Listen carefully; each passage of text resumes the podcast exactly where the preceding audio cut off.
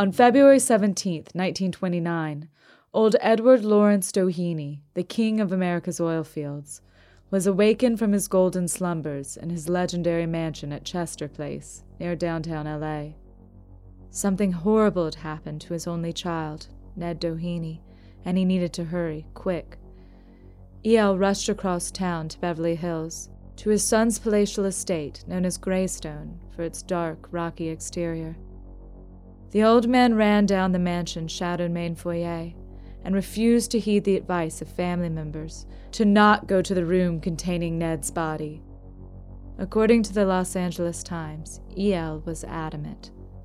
No, I must see Ned, he said with a bowed head, as he walked down the hall that led from the front entrance to the chamber where his son's body lay. Yes, it is Ned after all. I had hoped against hope there was some mistake. He staggered slightly, and then, with a slow tread, passed close to the head of his son's murderer, who lay in the hall close to the door of the chamber, and walked into the room. I'm Hadley Meares, and this is Underbelly LA.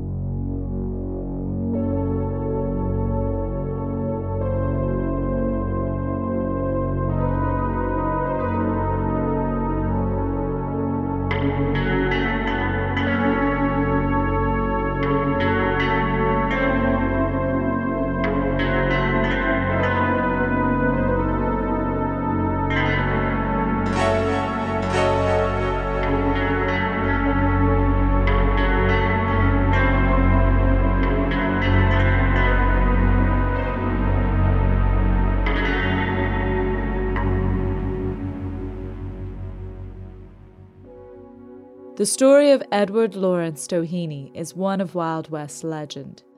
The son of poor Irish immigrants, Doheny spent his early adulthood kicking around the rough and tumble mining towns of the West, searching for gold and other precious metals.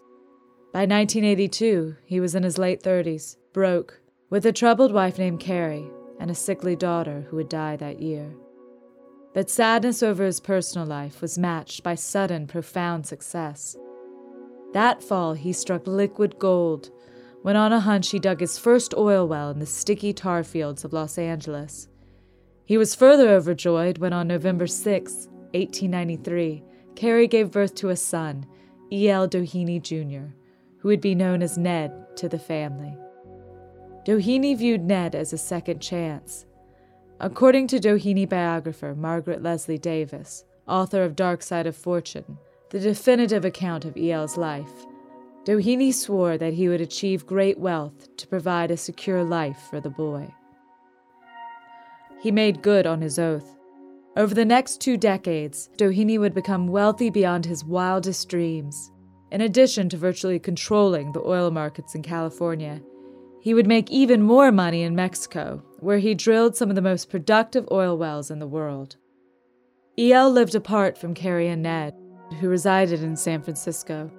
The couple finally divorced in 1899. E.L. soon married Estelle Betzold, a telephone operator whom he had fallen in love with over the phone lines. Carrie, always fragile, killed herself soon after by ingesting battery acid, and Ned came to live with E.L. and his new wife, Estelle. Estelle took the job of raising Ned seriously and the pudgy boy was soon very attached to her. The two became close, playing games in their big mansion on Chester Place near downtown LA, while E.L. was often away, overseeing his kingdom of oil. In one particularly plaintive letter, Estelle wrote to her faraway husband Ned said to me at the dinner table, Mama, we could be awfully happy if we were poor, couldn't we? I asked him, Dear, dear little tot, why? He said, because Papa wouldn't go away so often. Ned was educated at private Catholic schools and spent a year at Stanford before graduating from USC. He grew into a spoiled, easygoing, funny, and handsome man with a heart of gold who idolized his father and adored his stepmother. In 1913, while courting his future wife, Lucy Smith, he met a working class young man named Theodore Hugh Plunkett. Hugh worked at Lucy's family's gas station near Chester Place. They became great friends, and soon Hugh was one of the Doheny's many servants, acting as chauffeur for the entire Doheny family. Both young men served in the Great War, an experience that bonded them closer together. When they returned from service, Hugh acted as Ned's personal secretary, often traveling with him as he became more involved with his father's business. But according to attorney Frederick R. Kellogg, although Hugh acted as secretary to Ned, their relationship was more than that of friends. No one ever said it outright that they were lovers, but it was often insinuated. Another associate, Dr. E. C. Fishbaugh, put it more succinctly they were like brothers. But the two men were brothers with wildly different bank accounts. Upon their marriage, Ned and Lucy were presented with a mansion adjacent to the elder Doheny's Chester Place castle, while Hugh and his wife, Harriet, lived in modest accommodations. The younger Dohenys were LA's elite darlings in the rarefied aristocracy of blue blooded, non movie making California elites. Their exploits were often the lead story on society pages, whether sailing on the family yacht or attending a dinner party or a costume ball. They lived a life of refined excess, bankrolled by the Doheny millions and Ned's absent father. But life for Ned Doheny was not all play and no work. In November 1921, Ned and Hugh checked into a suite at the Plaza Hotel in New York City. On the 30th, Ned walked into the New York banking house of Blair and Company. He withdrew $100,000 from a banking account he shared with his wife Lucy and put the bills in a small black bag. He and Hugh then traveled to Washington, D.C., where they met with Albert Fall, the Secretary of the Interior for the notoriously corrupt Harding administration, at the Wardman Park Hotel. Ned handed over the money to Fall, a friend of his father from the rough and tumbling mining days. Fall handed Ned a promissory note guaranteeing future repayment. Within a month, Doheny Sr. had deposited $100,000 back into Ned and Lucy's account. This simple transaction would turn Ned and Hugh's world upside down.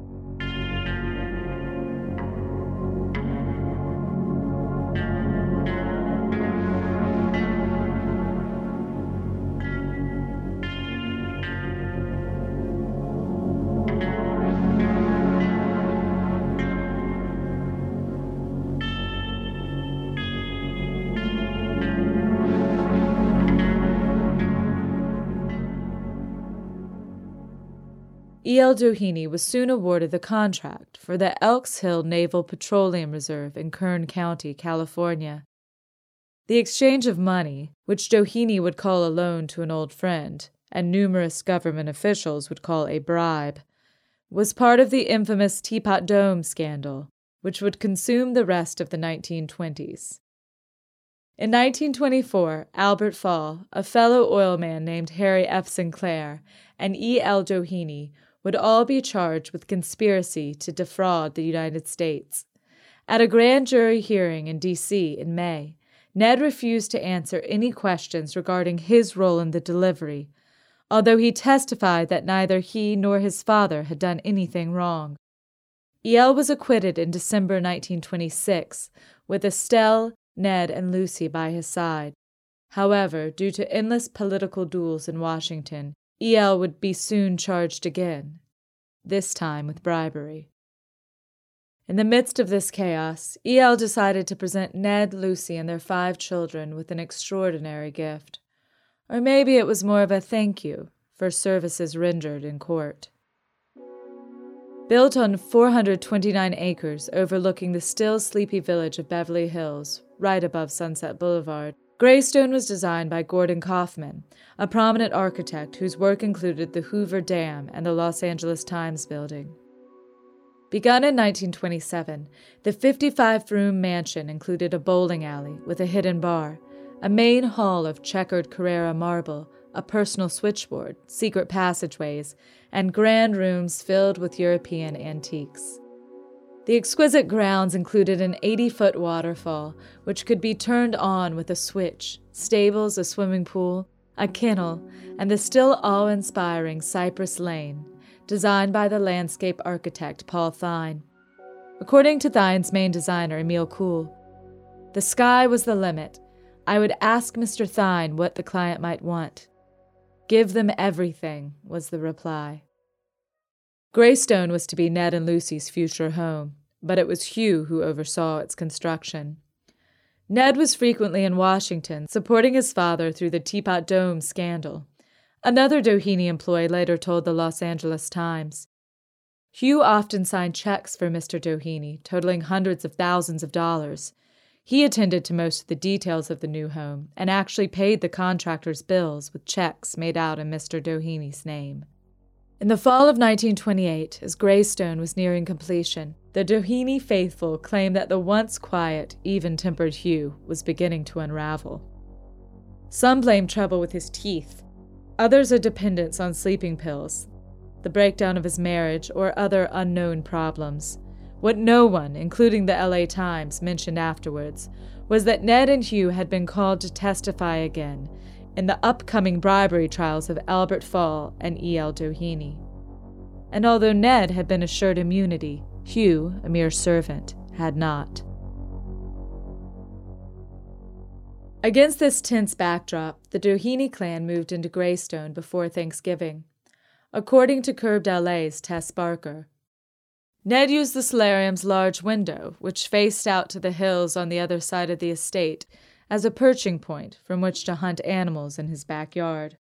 When the urge to kill for sport struck him, he would call upon one of his servants to release some of his pre stocked game.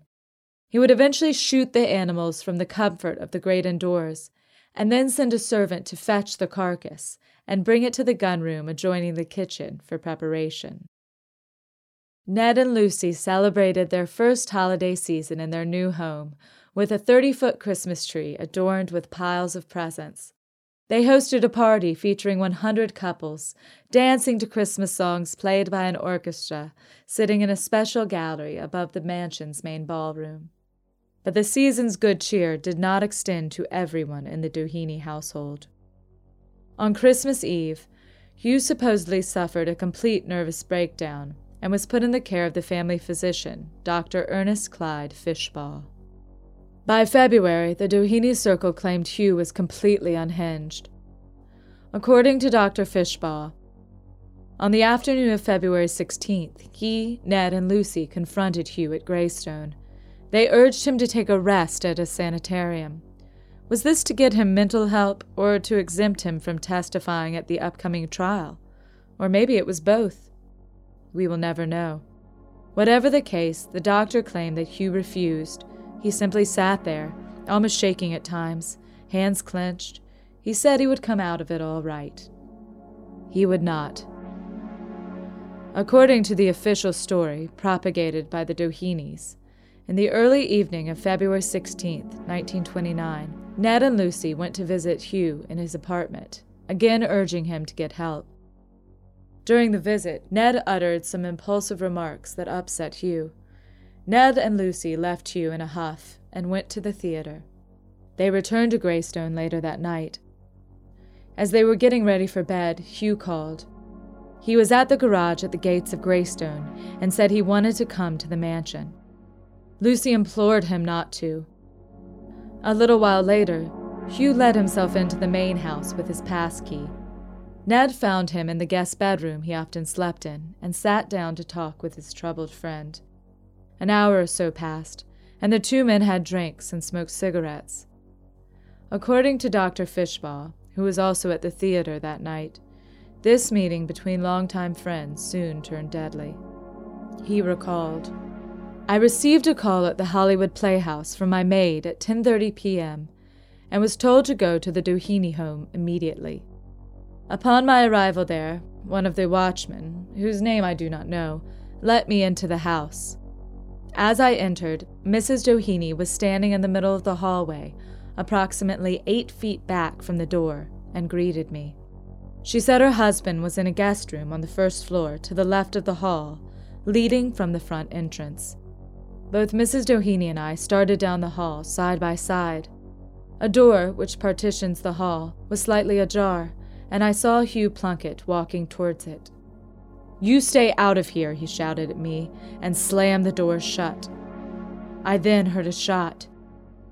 You go back, I told Mrs. Doheny, and she returned to the living room, which was about 75 feet away from the guest room. I pushed the door open and saw Plunkett lying on his face opposite the door to the bedroom where I later found Mr. Doheny. Plunkett, to the best of my recollection, was fully clothed.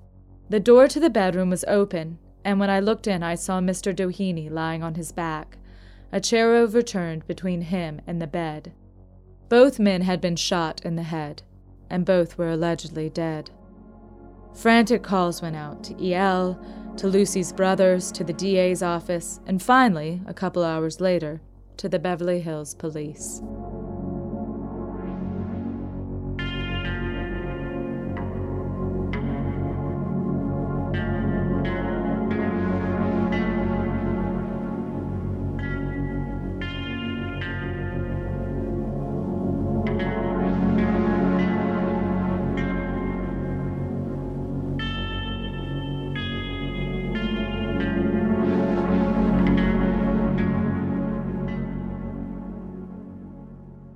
The ensuing, if brief, media storm cast Ned as a hero who had died the finest kind of death trying to help a troubled friend. But many in local law enforcement, including forensic investigator Leslie White, doubted the pat story of murder suicide. While photographing and processing the scene, White found a smoldering cigarette in Hugh's fingertips. A curious thing for a man who had just killed his best friend and was about to kill himself. The gun used in the murder lay under Hugh's body, still warm. Longtime Doheny employee Dr. Fishbaugh, the main mouthpiece for the family, was caught in several lies, including withholding the fact that Ned had been alive when the doctor burst into the room, breathing although already unconscious. Leslie White also observed that it appeared that Ned had been shot at very close range, while it seemed that Hugh had not.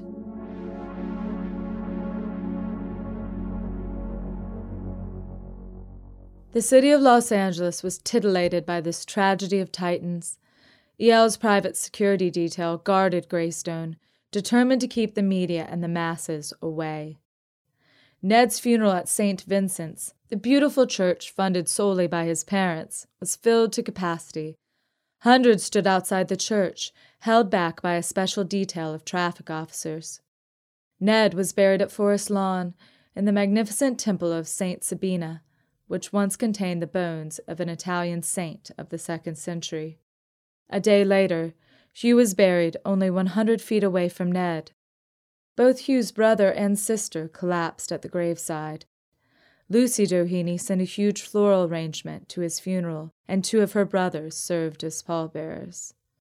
After the huge explosion of coverage in the local papers, all reporting of the murder ceased within three days, and after promising a sweeping investigation, District Attorney Buron Fitts proclaimed there would be no inquest and officially closed the investigation, placing all the blame on Hugh Plunkett's shoulders.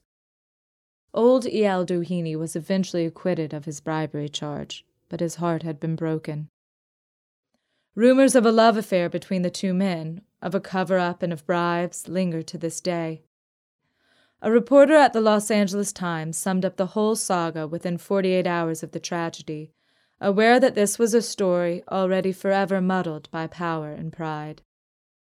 What transpired in the bedroom of that long, rambling mansion, in its woodland setting, halfway up the side of the Beverly Hills mountainside, may never be known. Both Doheny and Plunkett are dead. Lucy stayed at Greystone with her five children, and life began again. She married an investment dealer, Leigh Battson, in 1932, in front of the living room of a fireplace at Greystone. Three years later, Old E.L. died, still rich, still broken from his only child's mysterious demise.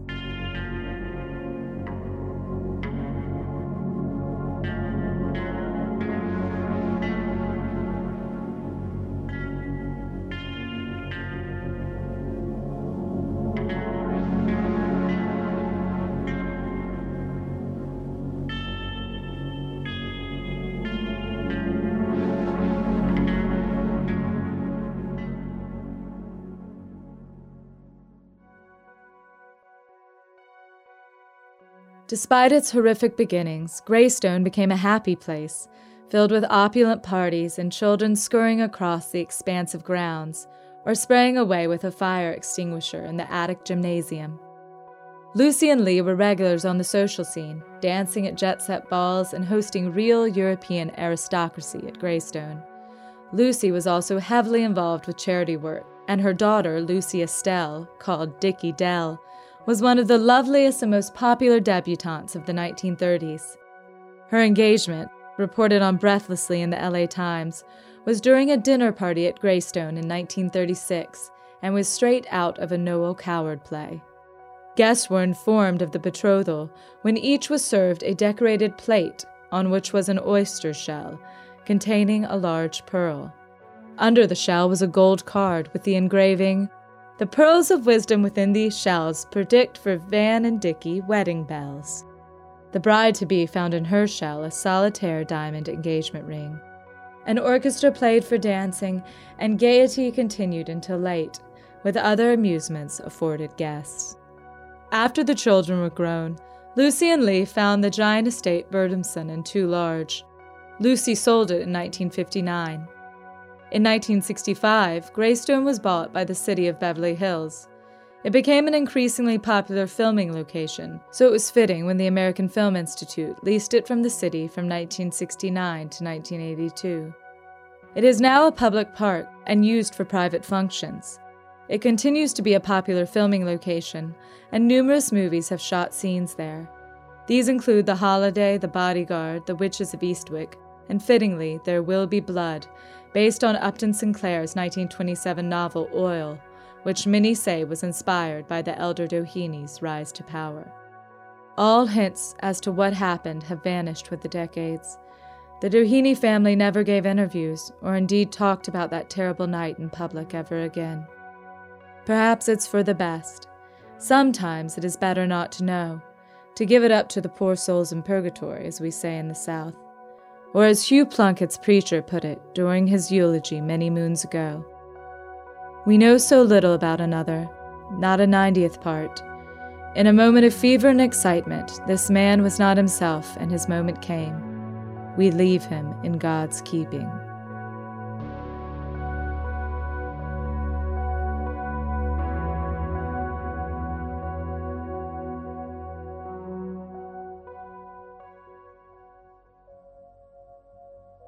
I'm Hadley Meares, and you can follow me on Twitter at H A D L E Y M E A R E S.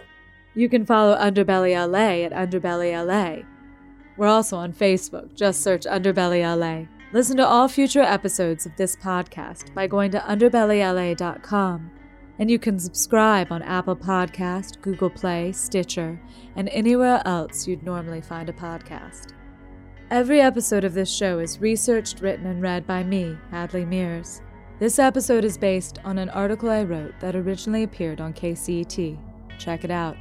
The show is produced by Drew Mackie and edited by Meika Grimm. Underbelly LA is a TableCakes podcast. TableCakes is a Los Angeles based, woman owned podcast company. And if you want to learn about other shows on this network, go to tablecakes.com. If you want to support Underbelly LA, check out our digital tip jar at patreon.com slash underbellyla. Thanks for joining us on this episode of Underbelly LA. Join us next week as we delve into the mystery of the disappearance of Dorothy Lee Gordon.